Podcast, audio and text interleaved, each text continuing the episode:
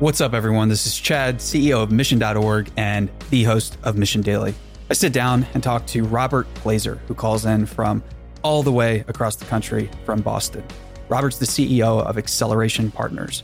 And in this episode, we talk about a lot of different things, a lot of personal things. We talk about nonconformity, core values, and why getting clear on them is so important. We talk about creating templates for asks, emails, responses, and replies, and how this can protect your time your brain and your calendar. Specifically, use OneNote for that. I'm going to check it out. That was Robert's recommendation. We talk about mental health, team building, the last talks exercise.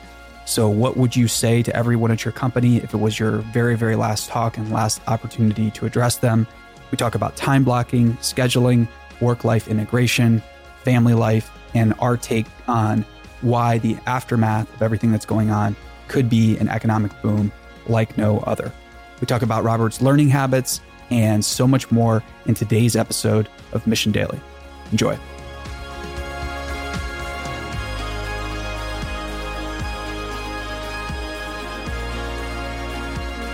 Today's thank you for sponsorship and world class products and services goes out to TriNet. I'm the founder of a media business and I need all the help and organization I can get. One of the biggest problems I've faced in the past is HR. I say past because I'm not facing it anymore. I educated myself and got the team at TriNet on my side. TriNet and their expert team help us at Mission with our payroll, benefits, and compliance. TriNet offers full service HR solutions tailored to your industry. So educate yourself and get the HR help you need. Whether your team is 10 people or 1,000, TriNet has you covered. Check out TriNet for your HR needs today.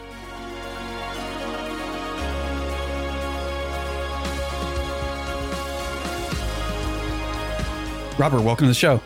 Thanks for having me. So we were joking before the call with everything going on. I think we're uh, down to rationing Zoom here. yeah, you know, you know it's bad when you're rationing Zoom again. Fear not, though, because we have another great episode today. And Robert, I'm excited to have you join us. Your career compromises many things. You're a speaker, writer, CEO. You're doing a lot out there. So uh, it's exciting to have you on the show. Thanks. Uh, yeah, it's interesting times. They really are. So you're the CEO of Acceleration Partners. And if we were meeting six feet apart, of course, on the street and introducing ourselves, how would you go about, you know, just describing what you do and your work? Yeah, so I'll warn you in advance. I'll describe you what we do, and then I'll just give you an example because it does. The description doesn't do it for every, anyone.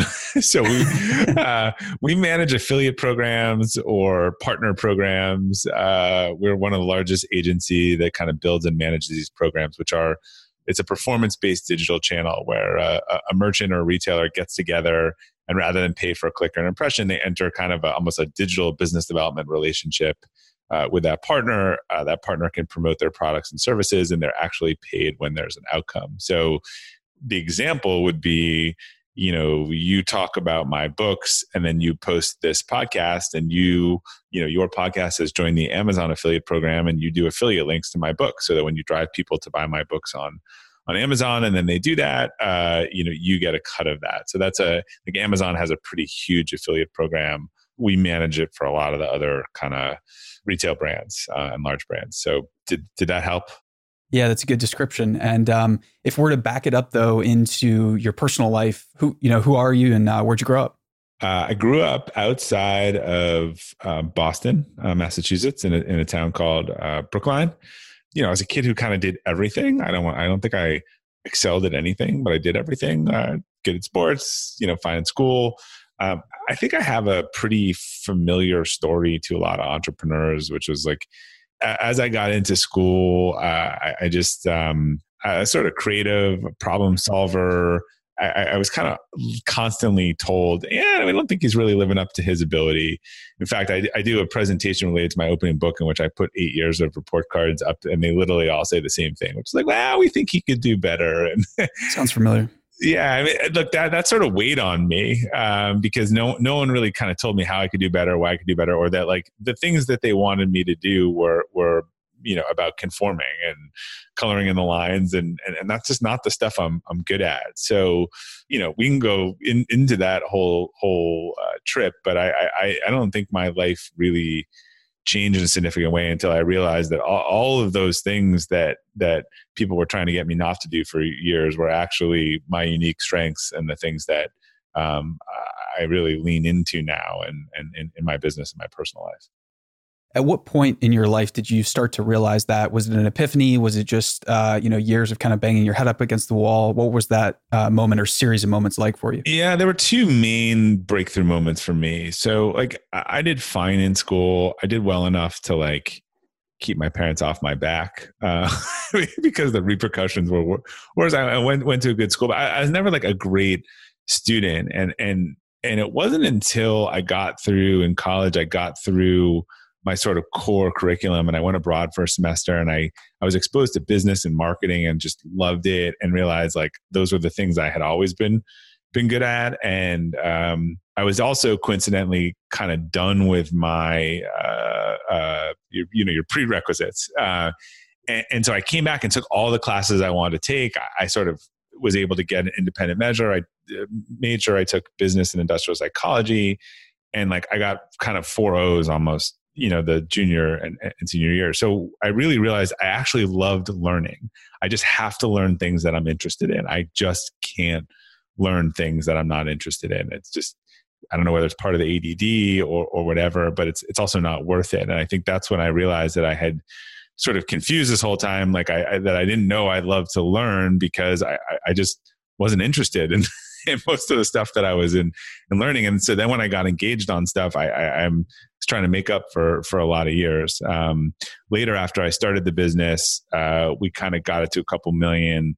I went to a pretty uh, intensive leadership program that sort of stripped us down, had us understand our core values.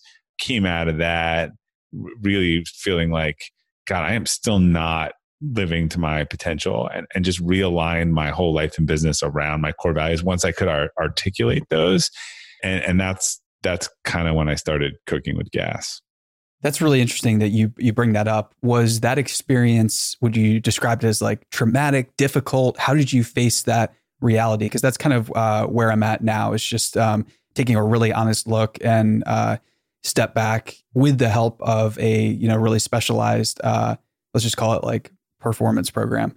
You know, it's funny. I, have been doing this for so long. I've been helping our teams to now do this and understand their core values because I think it it locks so much into them. But but most people I, I, am now I'm accused of being a therapist. Um, but for, first of all, I, which is, run, which is good, which I think all the best CEOs ultimately are for the people around right. them. I run a large, you know, professional services business. Nothing I ever deal with isn't a people problem, whether it's a client or a partner or an employee.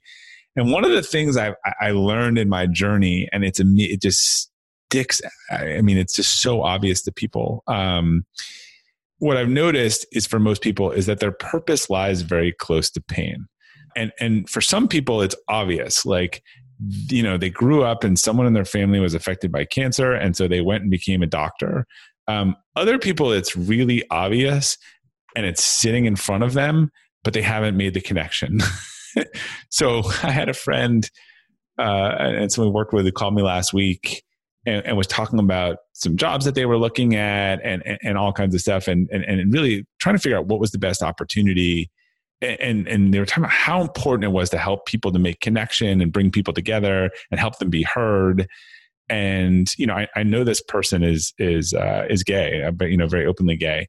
And and I actually said to him after a bunch because he's going around I was trying to understand what he was actually looking for in a job. And he just kept talking about these things. I said do you think that that it's and it's it's maybe not related that these things are really important to you in work and it's basically how you lead and and you kind of for a large part of your life kind of had to hide an entire part of who you were and there was just like 30 seconds of of silence uh, on the phone. And then he was like i don't understand how i missed that. Right. You know, I was just I was just listening to it, but but I've had these conversations over and over, and and for a lot of people, I, I think the connection is really clear, um, and, and, for others, it's there. They just haven't seen it, and once you, it, that's just really powerful because I think it's it's super motivating when you understand why you do what you do. It's not it's not about being a victim. It's not about not honoring that, but but you know, most people are really you know they're trying to solve something that that that is personal to them or passionate. And they're either is something that you know was what, what formative that happened usually from either a positive or a negative experience earlier in their life. Definitely. And i think that you know exploring that is so difficult right? Because you're just i mean when you experience it and you experience what it's like to be blindsided with something that you've been oblivious to for you know sometimes a decade or multiple decades it's not easy right it's a confidence shake it's uh a punch in the gut. It's whatever you want to call it. But as you go through that and start to like reconstruct your identity, um, I think there's an, a lot of opportunities to you know emerge into something new. So when you started to emerge into something new after this program, uh, what was that process like for you? And was it like taking the weights off? Did you like you know take the emergency brake off? What was that like? Yeah, I mean, I it, it, it's two ways, right? I think yeah, it is euphoric. So when you and I talk about this in my book Elevate. I, I think that we all know our core values, like when we cross them and we feel it. We just can't articulate them or we can't say them well enough to you know make a good decision on them um, i always say it's like driving through the car in the dark and you hit the side of the road the, the the tunnel and then you know to bounce off and then you hit the other side right so your car's pretty battered but like you know when you hit the guardrail well if the lights were on and the lines were painted you'd stay away from from from the guardrails. So I, I think when you start looking at this, you put this together. I did have this sort of moment when it all came together for me. Like it's kind of like you look back and someone takes this like stencil and like lays it on your life, and you're like, oh my god, it all makes sense now. like yeah. everything, everything that worked and didn't work, and people and relationships and jobs. Like I, I look at it under the stencil, and it all makes sense now and, and, then what I think you end up doing is you start doubling down in certain areas and and and you know dividing by half in others. And that that's just what I've been doing for a couple years. Whether that's people, commitments, how I use my energy, like figuring out the stuff where it feels good, I'm making my best contribution, it's aligned, and and, and cutting the things that are not. And and it's got to kind of be a one for one trade, right? And we're much better at adding things than than taking them away. Right. Yeah. I, I, I so so that's that's just this process of this doesn't feel right. Why? Oh, this just kind of goes against several of my core values. It's not the best use of my strengths. It's not the best use of my skills. Giving it's it's hard for people to give themselves the permission to say no to those things. Definitely. They struggle to walk away from stuff, particularly if it's like good or fair. Like they walk away from stuff when it's really bad but when you have enough good or fair stuff, it, it kind of crowds out the stuff that you could really be great at. For sure. And saying no or walking away from things or distancing yourself or dividing by half, like you say, is difficult because often we don't realize, you know, as humans, we addict to everything. And it's only until you start to take away some things, set up some boundaries, or say no, do you realize that some of the things, even unhealthy things or unhealthy relationships, you know just how addicting they are so i don't know if you went through any of those like proverbial withdrawals as you started to say no more but any tips to get through those and uh, you know divide by half yeah, I, I think that uh, the first tip is to sort of couple, couple tips. Uh, like first is give up the guilt. Like yeah, uh, and and so so giving up the guilt is really important. And, and and a way to give up the guilt is to look at your existing commitments. Sometimes the new thing inherently seems more important. It's the sort of urgent versus important matrix mistake. And, and, so someone, you know, asks you to help with a nonprofit or, or with their thing, and you're like, how can I not do this? And you're like, but I already committed to two nonprofits this year that haven't fulfilled what I already told them that I would do. So, so it, it, one is give up the guilt. Two is like make sure you uh, believe that existing commitments are are more important than than new ones because I think we tend to go towards the bright, shiny thing. Uh, and and I learned from a bunch of other people who who and as you start to have more success and, and more awareness, you just get more requests. And Tim Ferriss did an awesome podcast on this. You know, templates. Uh, you know, he he noticed yeah. that there was a lot of uh, consistencies between things that uh, when he asked people to be in tribe of mentors all these people said no and he noticed a pattern on, on how they all said no and sort of pulled together a bunch of those best practices and and i think sometimes it's just a pain of saying no because you're like oh how do i do this and if you actually develop a series of really well constructed templates for different situations it makes it a lot easier to say no. And when they're good, the people write back and they say, you know, I have ones that say, you know, thank you for your quick and honest answer. I wish I could do this more in my life. It's, I would say half the people say that. It's pretty funny sometimes when you write back and say, hey, look, I, am really sorry. I, I don't have a lot to give right now. I have these existing commitments. My family and whatever getting my priority. And, and, and I just, it'd be wrong to tell you otherwise. And this is kind of my blanket policy right now. The favorable uh, response that you get from people around that. So, when it comes to tactically implementing this, what type of email software are you using, or how are you saving these replies? Are they in a notes file on your phone? What's the what's your they're, process? They're in OneNote. So I used I used to use Evernote. I, I switched to OneNote a year or two ago after ten people. I have a rule: once eight people tell me something, then I I tend to. And and and I think Evernote actually is just a little more dynamic, particularly if using the Office suite. So I have a, a, a whole folder of them. I have one about job requests. I have one about you know, well, I speak for free. I have, you know, and if I write an email once, I, I, I dump it into the template folder and I sort it in the right place. That's awesome. Yeah. Great, great tip. So you're in this journey of self discovery and you're starting to implement these things. Uh, you mentioned this was like a couple years ago, right? Where this is like starting yeah, to. it's about. To, to I've been hold. saying five years for a long time, so maybe it's six. But yeah, it was about. it was about. Sure, that. I gotcha. And as you are were continuing, um, what I'm so curious, like, what was the first year like? What was the second year like? And you know, was it feeling like it's an uphill battle? Did it feel like you're starting to coast? Um, what was that uh, evolution like? Yeah, it, it, turns into a little bit of a flywheel. So the first thing I did when I was clear on my values was we were at a key inflection point in our business and and we were creating sort of a three year plan and and we narrowed down our company's core values. And and and we were kind of you know when you when you grow a, business when people say when you double every time you double the business you you break half your people and half your processes. And we had been growing a lot. And i think we kind of had some of that and hadn't kind of done the house cleaning that we need to. So I actually went to the company and I said, look, this is where we're going. This is what we want to do.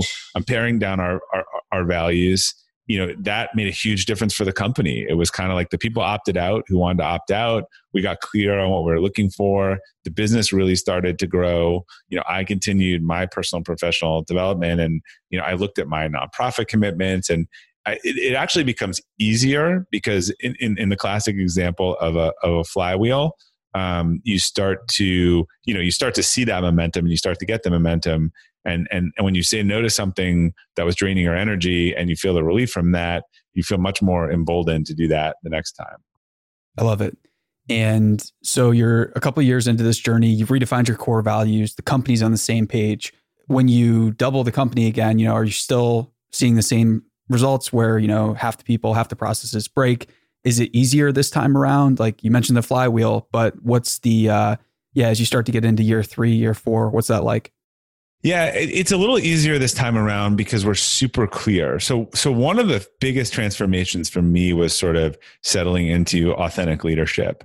When you first lead, uh, and this is something I train a lot of our up and coming managers on. And this is very logical, right? What, what do you do with anything when you haven't do it before? You sort of collect, collect best practices, right? you look around, you're like, um, Chad, Chad, Chad does this and Mary does this. And so that's very logical, right? And so I think to, to a first time manager, a young manager managing a lot of people the, the first time or a leader, like you, you start adopting these best practices. And I, I think soon you, you get a sense of like what feels right and what doesn't feel right. And I, and I have a graph I use of like a patchwork quilt. And I felt like that was my leadership style. Like I was trying to like make too many people happy. I, I you know, I wasn't, I wasn't inauthentic, but I wasn't, I, I wasn't just kind of totally embracing who I was.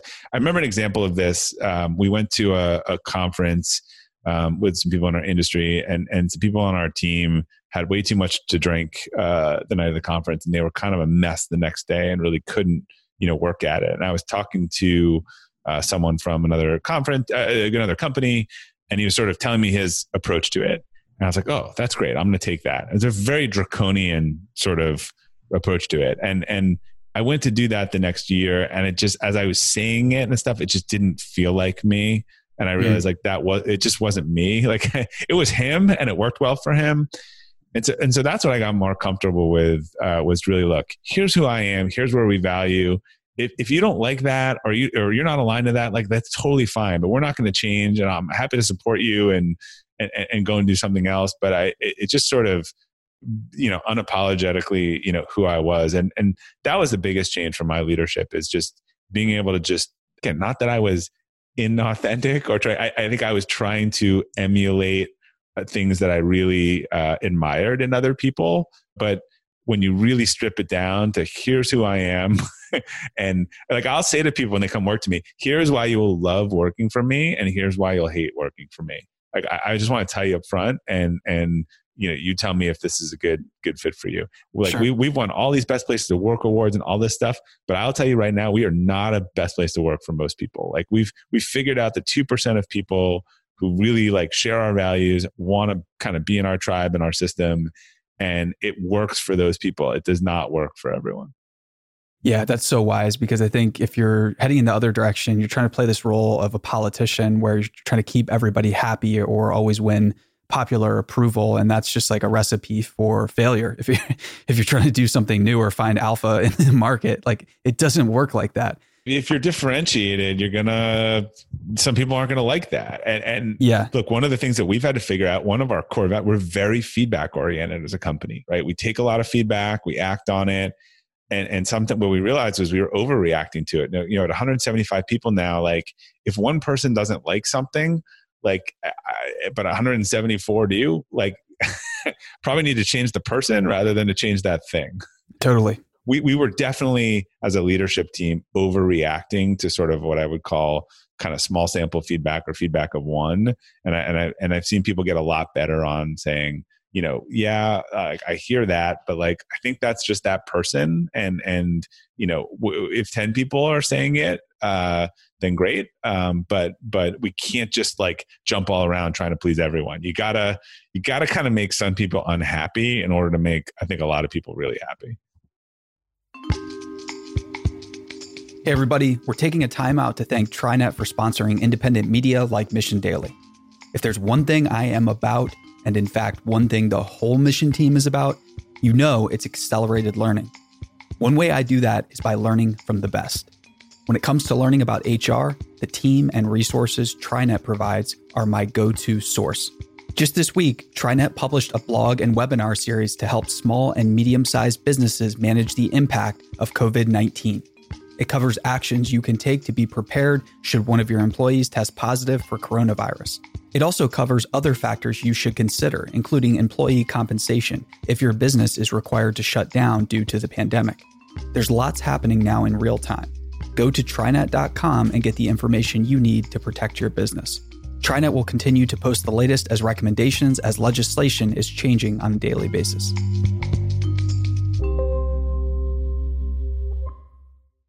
Robert, so I'm really curious to get your take on, you know, what is the right level? Is there a right level, or do you have to each person, you know, find their own level of authenticity and openness around, you know, mental health, mental fitness, whatever you want to call it right now. Um, obviously, there's a lot going on. It's a tumultuous time out there, and it's re- it's a real challenge, right? Where you sometimes see someone that's junior that's struggling with something and kind of like going through that proverbial dark night of the soul and as a leader you've been through your own however there's still you know so many different stigmas around is it okay to really open up fully do you want to just share it with that person individually do you want to share just with your senior team so where do you weigh in and fall in on this uh, this kind of like topic yeah this is there's a couple things like this that i think are a little bit of a double-edged sword right as a company we really support people like bringing their whole self to work uh, and so we're willing to have those discussions. We think it's critical. We think like if you're struggling outside of work, you're going to be struggling inside of work. In fact, the event that we did at our, we took a big risk last year doing at our all company summit, uh, doing something called One Last Talk with Philip McKernan, where he coached four people to to give like sort of talks to the whole company. One Last Talk is kind of like a TED talk, but it is if you were leaving the world tomorrow, what is the thing that you need to tell everyone and have them know? And these were deeply personal things that people did not know about these employees. They gave it to the whole company. I think it created tremendous understanding of those people, how they showed up at work. The sharing that went on after that was tremendous. But we also had some managers not sure how to deal with all the, you know, dis- discussions that people are wanting to to have. So I, I, I think for the you know companies that are, are are leading these days, I think they're they're really opening up to this stuff. But it is a new thing for for, for managers to deal with, and and and and look, particularly in the middle of this crisis right now, I think there's a lot of different conflating things on. You know, I've heard mental health mentioned three times today. You know, we're very cognizant of it, but a lot of companies right now are also in wartime survival mode the standards change in wartime. For sure. and, and and so I think leaders are struggling with this. Like I think in in peacetime, you really worry about someone's burnout or their mental health or otherwise. But people right now are trying to save jobs. Um, yep. And, and they're working 18 hours a day to do that. So I, I'm not sure that people have figured out the medium in this sort of environment on how to address this. I mean, I've been on multiple calls today in different CEO groups and stuff, and and I, this is a hot topic, and and it's trying to find the the middle ground. Um, and we temporarily suspended PTO. You know, we'll, sort of figure out who's sick and who needs priority and all that stuff. And I know there's some people that are really frustrated, you know, uh, about that, but again we're like look I, I, we, we need to we need to make sure we can help people that really can't get off the ground um, right. and get out of bed so if you can if you can work, it's going to be really hard to have you sit at home and take a vacation right now. Completely, and I think it's uh, it's easy to take a vacation now with everything going on, but at the same time, this is where some of the most meaningful long term bonds and relationships and proverbial war stories are forged. Right? It's when you you can look back and say, "Hey, when everything hit the fan."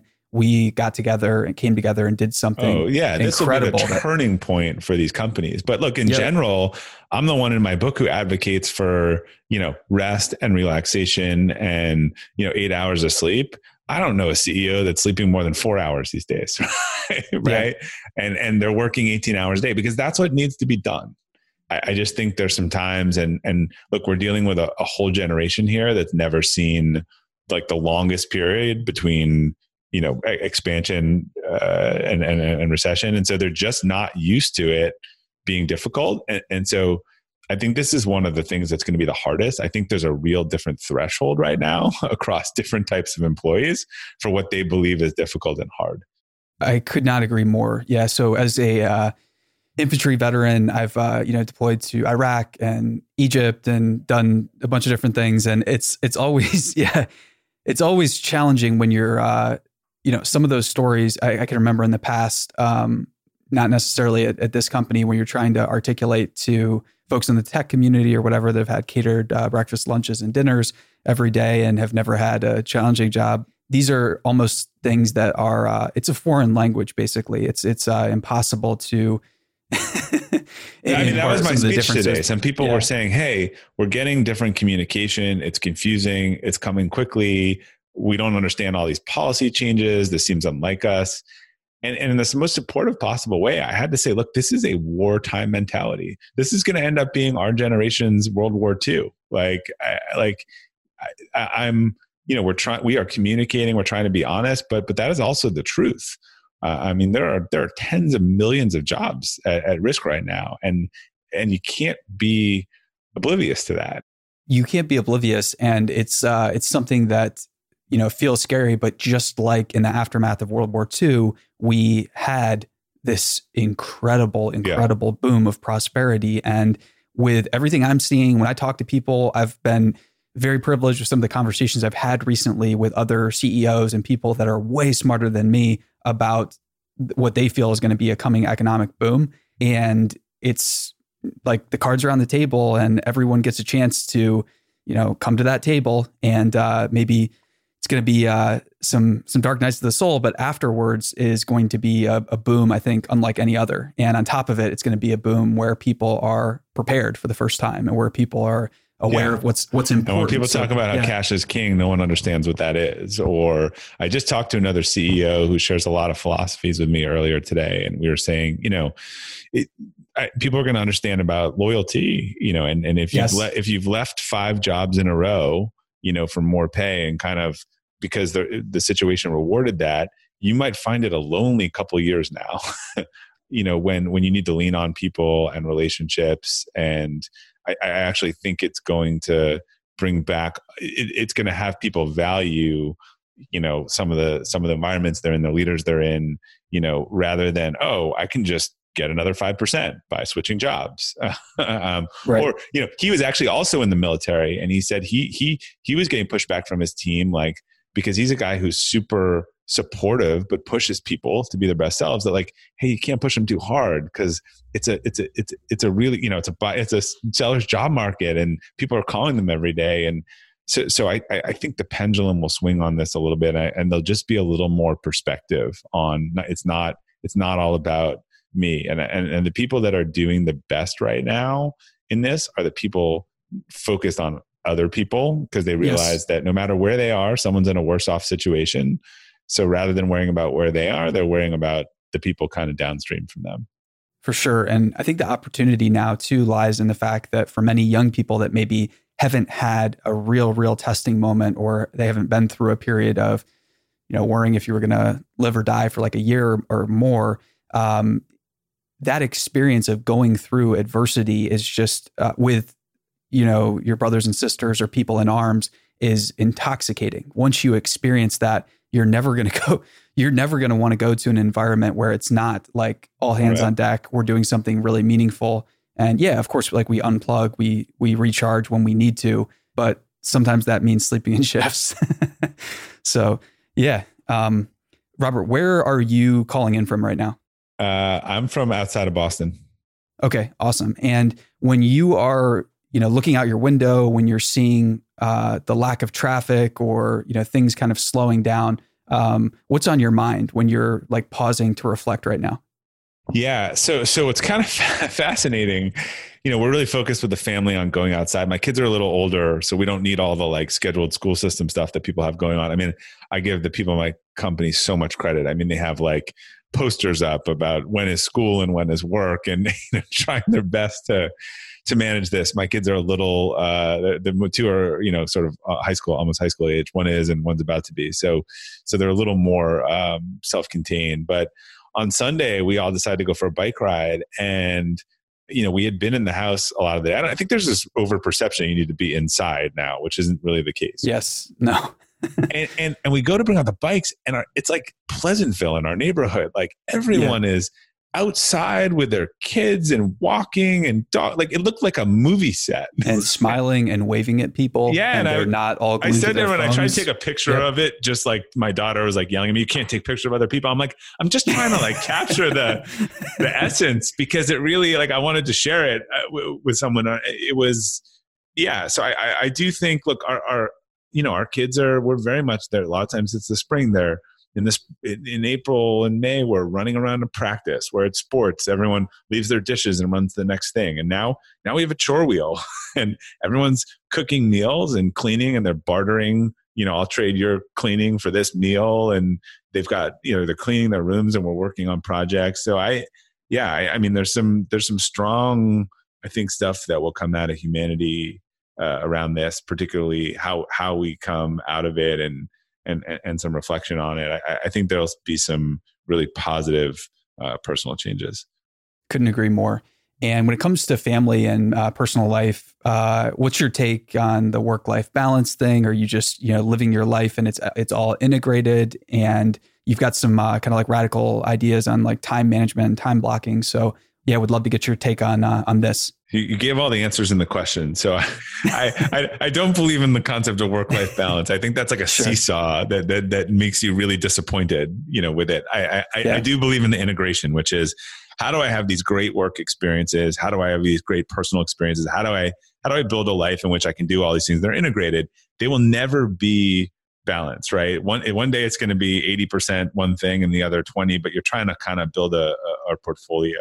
So so yeah, that's the philosophy I believe in and I strongly believe in the time blocking. So I think, you know, you build your schedule around your priorities.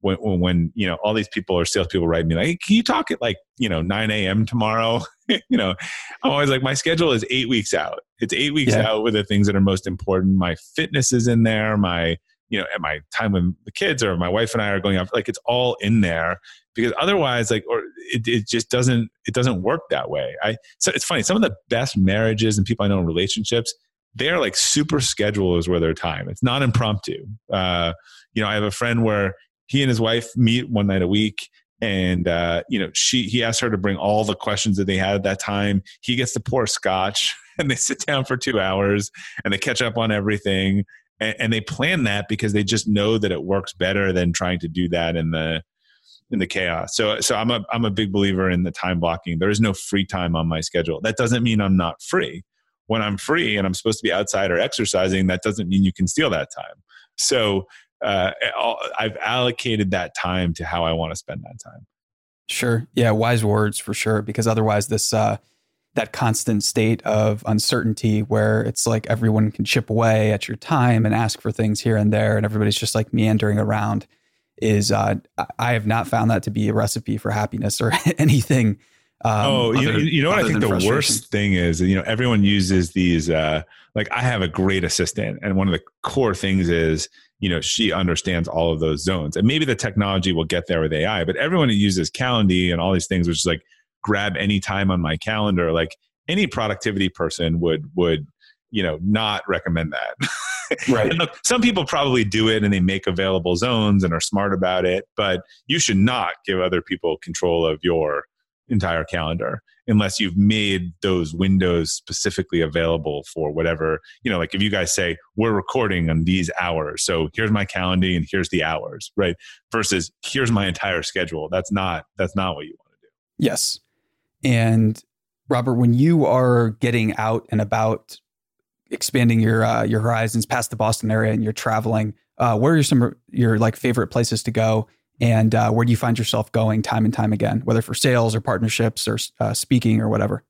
Uh, yeah, so we go up to New Hampshire on weekends, uh, particularly ski in the winter. That's just a great kind of getaway for us. It, it, we look forward to it every weekend. We leave all our stuff up there. It's only a couple hours from from here, so love being up there. And now we're kind of learning. There's a lot of hiking up there in the in the spring and fall um, that we're going to start getting into, particularly because I don't think we're going to be going anywhere. for a while, much yeah. much further away. Um, I love going to London. I just always I was actually supposed to be there today. I'm supposed to be on a flight on the way back. It's hard to believe three weeks ago when we canceled that trip, it seemed pretty ludicrous. Uh, that is how fast things have moved. Yeah. Um, and, and, I just I, I, like it there. I, have actually found anytime I get away from home, my creativity level is higher. I think I I think it turns off your autopilot. You're not walking down the same street. You're not doing the same thing. It, it, your active you know your conscious mind is is engaged more. I was just writing this in manuscript to my next book but i i can point to so many breakthrough ideas i've had actually when i have been traveling in a different location. Same here. That uh new settings new experiences the you know direct experience of being uncomfortable outside your comfort zone it's uh, one of the most powerful teaching tools by and large. Yeah, you just you don't even realize when you're driving home, right? You're on autopilot. Uh, I can tell you because I drove in Australia a couple years ago on the other side of the road. I was not on autopilot. My, my brain was like fully and actively engaged in every inch of driving. Yeah, getting out of those uh, the ruts of muscle memory is uh, super important. So when you are getting out of those ruts in maybe your learning routines or information routines uh, what do those look like? And are you, you know, a books guy? Are you a reader, Audible, podcasts, TV, videos? What what do you do primarily there? Um, a little, you know, TV. Now I'm watching a lot of TV. I, I know I shouldn't, um, but but frankly, like my eyes hurt from reading so many articles uh, all day at this point that sometimes just plopping in front of the TV and trying to get some of the updates is helpful TV for me is more uh, watch some short comedies and and, and wind down at night. Uh, I read a lot of articles. I probably read 50, 75 uh, articles a day. I'll have a couple books that I'm working myself through. Uh, I really like podcasts. I, I, I, what's interesting is like I love the effect that running has on me, but I don't love running listening to a podcast while I'm running to distract myself that I'm running is is is a good combination for me because I I notice that I feel better after, but but I will get bored of running. So uh, uh, you know that that is where I do a lot of podcasts when I'm running and biking, and I actually love that combination. I know some people like the quiet you, you know of it. It's interesting the way my brain works. It's kind of always going. So I, I do meditation. I do stuff for the quiet but but that's a better way for me to crowd out the the thinking to have to actually you know while I'm running or something, which is to to to listen to something that's engaging. Yeah.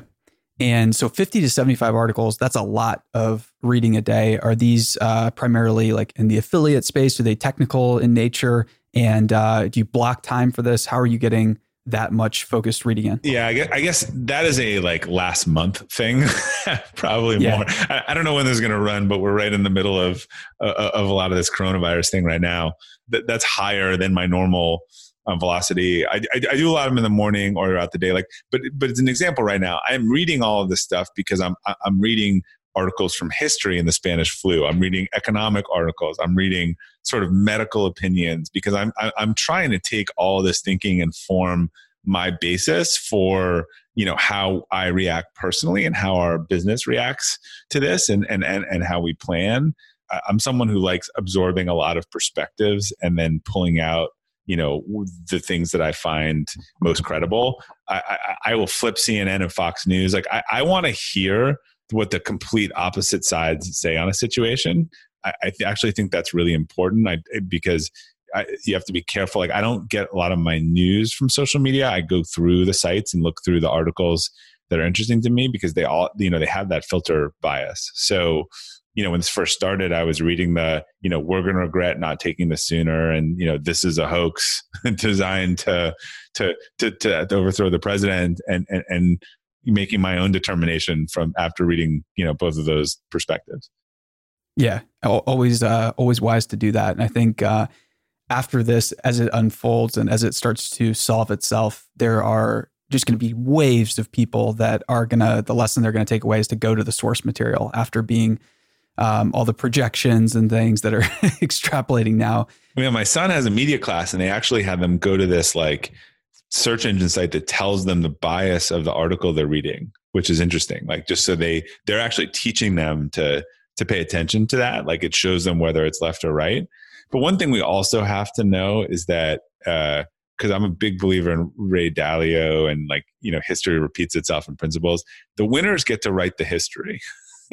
so uh, you know that that's important thing to do is that you know the, the things that could have gone a different way people will retell the history that that doesn't actually tell you the story i think learning how to interpret the data and the perspectives in real time and build your own opinions is a really important uh, muscle um, because the stuff that's going to come out in months will be like, see, I was right from the beginning. And I mean, that's just that, you know, victors get to write, to write the history. I think that's just always been true. An important lesson for sure. Robert, thanks for being generous with your time. I was hoping you could kind of cap this up with a call to action or maybe some of the best advice you've ever received that you find yourself giving to people time and time again. Yeah, I think the call to action, particularly, you know, I think we're going to be dealing with some of the leadership implications of this for a while. Um, but everyone I've talked to, I may have said this earlier, who's who's focused on other people and how they can help, seems to be doing much better than the people that are really worrying about themselves and, and what it means for them. Uh, I, I think it's kind of like picking a cause bigger than yourself during during a time like this, where where you can do the biggest good. And and I think you know that that's what's going to get us out of it, and that's what's going to keep us in the right mindset in terms of one of the things that I have learned, um, I've always had strong convictions. I haven't always acted as early on those convictions as I would have liked. And if I look back at a pattern of mistakes, I would say that it is knowing what I needed to do and just not doing it early enough and, and, and consistently. and and I'll tell myself all kinds of lies and excuses and why it's not the right time or whatever. But I'm just I'm just not willing to, to deal with it and the pain and, and being conflict avoidant. But I have never had one of those situations actually get better by waiting. Such wise words, and uh, I'm trying to listen to them again and again because I definitely needed them. That's something we uh, we all struggle with, but if you can get past it, who knows what you can do. Robert, this has been awesome. Thanks for taking your time, and uh, really enjoyed it. Thanks, Chad. By now, you know that TriNet is our sponsor for Mission Daily you know they have amazing full service HR solutions for your business. So, what are you waiting for? When you go to trinet.com to get more information, you help support independent media like Mission Daily, and you help support our team here. And you, as a business owner or HR exec, can get top notch service from the team at TriNet. Stop worrying about HR issues and team up with the best. TriNet. You don't have to go at it alone. Reduce your worry. You need a team, and TriNet is your go to team for HR.